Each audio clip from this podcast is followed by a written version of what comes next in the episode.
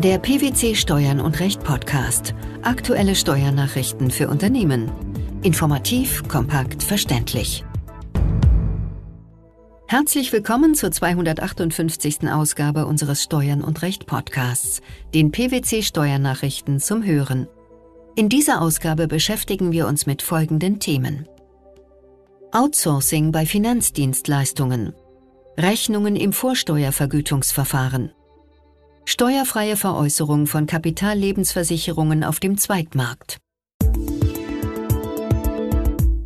Nach einer Entscheidung des Bundesfinanzhofs liegt kein steuerfreier Umsatz vor, wenn für eine Bank, die Geldausgabeautomaten betreibt, Dienstleistungen erbracht werden, die darin bestehen, diese Automaten aufzustellen, zu warten und ordnungsgemäß zu betreiben.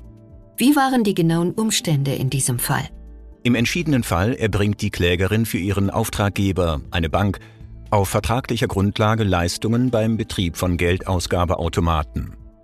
Der vereinbarte Leistungsumfang umfasst das Aufstellen funktionsfähiger Geldausgabeautomaten mit Soft- und Hardware und die Übernahme der Verantwortung für den ordnungsgemäßen Betrieb der Geräte. Benutzte ein Kunde den Geldautomaten mit seiner Karte zum Geldabheben, wurden bestimmte Daten von dieser Karte mittels einer speziellen Software gelesen. Die Klägerin prüfte diese Daten und versandte auf elektronischem Weg eine Autorisierungsnachricht an die Bank. Das Ergebnis der Genehmigungsanfrage erfolgte innerhalb von Sekunden. In der Folge generierte die Klägerin einen Datensatz über die Geldausgabe und übersandte ihn an die Bank als Buchungsinstruktion. Im weiteren Verlauf spielt die Bank die Datensätze unverändert in das System der Deutschen Bundesbank ein. Ein von der Klägerin zudem generierter unveränderbarer Datenträger enthielt alle Transaktionen des jeweiligen Tages und wurde bei der Deutschen Bundesbank eingereicht. Mit Einspielung der Datensätze wurden der Erstattungsanspruch des Auftraggebers der Klägerin, also der Bank, gegenüber der jeweiligen Bank des Geldautomatenbenutzers auf Erstattung des ausgezahlten Geldbetrages sowie die hierfür angefallenen Gebühren rechtlich bindend festgeschrieben. Die Klägerin, die ihre Leistungen zunächst als steuerpflichtig angesehen hatte, reichte am 7. Februar 2007 eine geänderte Umsatzsteuerjahreserklärung für das Streitjahr 2005 ein und beantragte eine Änderung der bestehenden Steuerfestsetzung. Sie machte geltend, dass ihre Leistungen steuerfrei seien. Das Finanzamt folgte dem nicht und lehnte den Antrag ab. Nach erfolglosem Einspruch gab das Finanzgericht der Klage statt. Hiergegen legte das Finanzamt Revision beim Bundesfinanzhof ein. Es beantragte, das Urteil des Finanzgerichts aufzuheben und die Klage abzuweisen. Die Klägerin beantragte, die Revision zurückzuweisen. Wie positionierte sich der Bundesfinanzhof? Die obersten Finanzrichter richteten ein Vorabentscheidungsersuchen an den Europäischen Gerichtshof zur Beantwortung der Frage, ob technische und administrative Schritte, die ein Dienstleistungserbringer für eine einen Geldautomaten betreibende Bank und deren Bargeldauszahlungen mit Geldautomaten erbringt, nach EU-Recht steuerfrei sind, wenn gleichartige technische und administrative Schritte, die ein Dienstleistungserbringer für Kartenzahlungen beim Verkauf von Kinokarten erbringt, gemäß dem EuGH-Urteil Bookit nach dieser Bestimmung nicht steuerfrei sind. Wie fiel die Antwort aus Brüssel aus? Die Antwort fiel deutlich aus. Danach liegt kein von der Mehrwertsteuer befreiter Umsatz im Zahlungsverkehr vor, wenn für eine Bank, die Geldausgabeautomaten betreibt, Dienstleistungen erbracht werden, die darin bestehen, diese Automaten aufzustellen und zu warten, sie mit Bargeld zu befüllen und mit Hard- und Software zum Einlesen der Geldkartendaten auszustatten – Autorisierungsanfragen wegen Bargeldabhebungen an die Bank weiterzuleiten, die die verwendete Geldkarte ausgegeben hat, sowie die gewünschte Bargeldauszahlung vorzunehmen und einen Datensatz über die Auszahlungen zu generieren. Wie entschied daraufhin der Bundesfinanzhof? Der Bundesfinanzhof hob das Urteil der Vorinstanz auf. Das Finanzgericht habe zu Unrecht die Steuerfreiheit der durch die Klägerin erbrachten Leistungen gemäß Umsatzsteuergesetz bejaht. Das Vorsteuervergütungsverfahren ist ein stark formalistisches Verfahren, in dem schon kleine Formfehler dazu führen können, dass der Antrag zurückgewiesen wird. Vor diesem Hintergrund hatte der Bundesfinanzhof zu entscheiden, unter welchen Voraussetzungen eine Rechnung als wirksam eingereicht gilt. Welcher Sachverhalt lag dem Urteil zugrunde? Die in den Niederlanden ansässige Klägerin hatte im Verfahren für in der EU ansässige Unternehmer einen elektronischen Antrag eingereicht. Für zwei Rechnungen ließ das Bundeszentralamt für Steuern die Vergütung jedoch nicht zu. In einem Fall handelte es sich um ein Dokument, mit dem Umsatzsteuer für bestimmte, mit ihrer Rechnungsnummer bezeichnete Rechnungen nachberechnet wurde. Das Dokument enthielt neben dem Steuerausweis Angaben zu den Namen und Anschriften von Rechnungsaussteller und Rechnungsempfänger, zum Rechnungsdatum, zur Rechnungsnummer und zum Entgelt. Als Leistungsgegenstand nannte die Rechnung ein Bauvorhaben X Straße. Dem Vorsteuervergütungsantrag war nur dieses Dokument in elektronischer Form beigefügt. Es fehlten die Rechnungen, auf die Bezug genommen wurde. Von der anderen Rechnung war lediglich die letzte von vier Seiten eingereicht worden. Neben dem Steuerausweis waren Teile des Liefergegenstands sowie Rechnungsnummer, Rechnungsdatum, Entgelt und Steuerausweis sowie Angaben zu den Namen und Anschriften von Rechnungsaussteller und Rechnungsempfänger aufgeführt. Der Bundesfinanzhof war mit der Zurückweisung der Vergütung der Vorsteuer, die auf diesen Rechnungen ausgewiesen war, nicht einverstanden. Aus welchem Grund? Das Vorsteuervergütungsverfahren diene, von einigen hier nicht einschlägigen Ausnahmen abgesehen, lediglich dazu, die Vergütung von Vorsteuerbeträgen einem besonderen Verfahren zu unterwerfen ohne aber den Anspruch auf Vorsteuerabzug inhaltlich auszugestalten. Der Antragsteller genüge seiner Verpflichtung zur Rechnungsvorlage, wenn er innerhalb der Antragsfrist seinem Antrag ein Rechnungsdokument in Kopie beifüge, das den Mindestanforderungen entspreche, die an eine berichtigungsfähige Rechnung zu stellen seien. Das sind Angaben zum Rechnungsaussteller, zum Leistungsempfänger, zur Leistungsbeschreibung, zum Entgelt und zur gesondert ausgewiesenen Umsatzsteuer. Warum sieht der Bundesfinanzhof die Mindestanforderungen als ausreichend zur Wahrung der Antragsfrist im Vergütungsverfahren?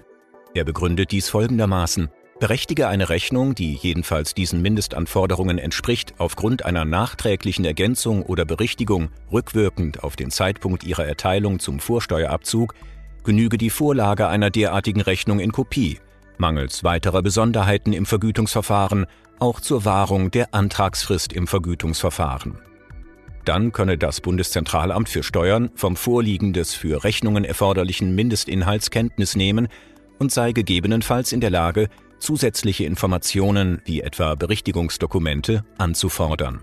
Der Bundesfinanzhof teilt in seinem Urteil auch mit, dass eine Auslegung, nach der bereits jegliche Vorlagemängel innerhalb der Antragsfrist zu einem endgültigen Ausschluss von der Vorsteuervergütung führen würden, gegen den auch im Vergütungsverfahren zu beachtenden Grundsatz der Verhältnismäßigkeit verstoße. Was hat es damit auf sich? Danach müssten sich die Mitgliedstaaten der Mittel bedienen, die das fundamentale Prinzip des Rechts auf Vorsteuerabzug möglichst wenig beeinträchtigten. Allerdings weist der Fall die Besonderheit auf, dass nicht nur der Antrag vor Ablauf der Frist für die EU-Vergütungsanträge eingereicht wurde. Auch eine Ergänzung der Rechnungen um weitere Dokumente und die Ablehnung des Antrags erfolgten vor Ablauf der Frist. Das bedeutet, dass sich der Bundesfinanzhof hierbei nicht auf einen Fall bezieht, in dem der Mangel erst nach Ablauf der Frist entdeckt wurde. Überdies sollte beachtet werden, dass das Streitjahr in dem Verfahren das Jahr 2012 war. Warum ist das relevant? Im Laufe des Jahres 2017 wurde der entsprechende Passus in der Umsatzsteuerdurchführungsverordnung dahingehend geändert, dass unter den weiteren Voraussetzungen dem Vergütungsantrag die Rechnungen und Einfuhrbelege als eingescannte Originale vollständig beizufügen seien. Leider führt der Bundesfinanzhof für eine Auffassung, dass das Vorsteuervergütungsverfahren den Anspruch auf Vorsteuerabzug nicht inhaltlich ausgestaltet, keine Nachweise an.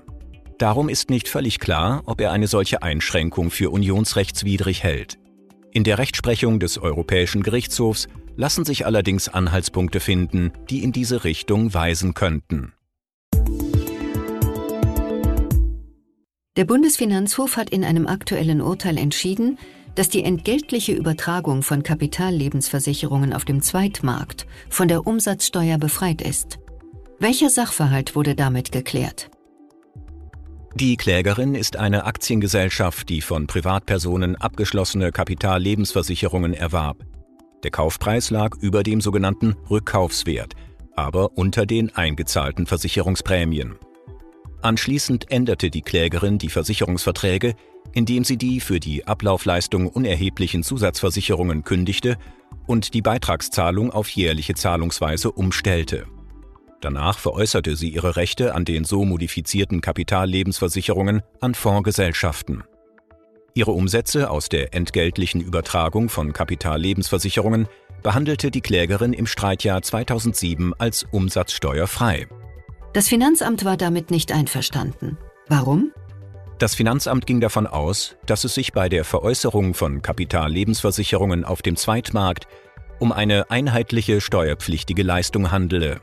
Diese Leistung sei auf der Grundlage des von den Fondsgesellschaften gezahlten Kaufpreises zu versteuern. Die hiergegen eingereichte Klage vor dem Finanzgericht München blieb ohne Erfolg. Der Bundesfinanzhof hingegen hat der Revision stattgegeben und die Entscheidung der Vorinstanz aufgehoben. Nach Auffassung des obersten Finanzgerichts handelt es sich im Streitfall um steuerfreie Umsätze im Geschäft mit Forderungen gemäß den einschlägigen Regelungen im Umsatzsteuergesetz. Wie begründeten die Richter diese Sichtweise? Die Klägerin erbrachte mit der Veräußerung ihrer Rechte und Pflichten an den vertraglich angepassten Kapitallebensversicherungen eine einheitliche sonstige Leistung. Dabei sei die Übertragung der künftigen Forderung, die Ablaufleistung, als Hauptleistung anzusehen, weil die Erwerber auf dem Zweitmarkt, die Fondsgesellschaften, lediglich Interesse am Sparanteil der Versicherung haben. Warum verdient das Urteil besondere Aufmerksamkeit? Die Entscheidung des Bundesfinanzhofs hat erhebliche Auswirkungen auf das Geschäftsmodell des An- und Verkaufs von gebrauchten Lebensversicherungen. Diesem wäre bei der vom Finanzamt und vom Finanzgericht vertretenen Umsatzbesteuerung die Geschäftsgrundlage entzogen worden.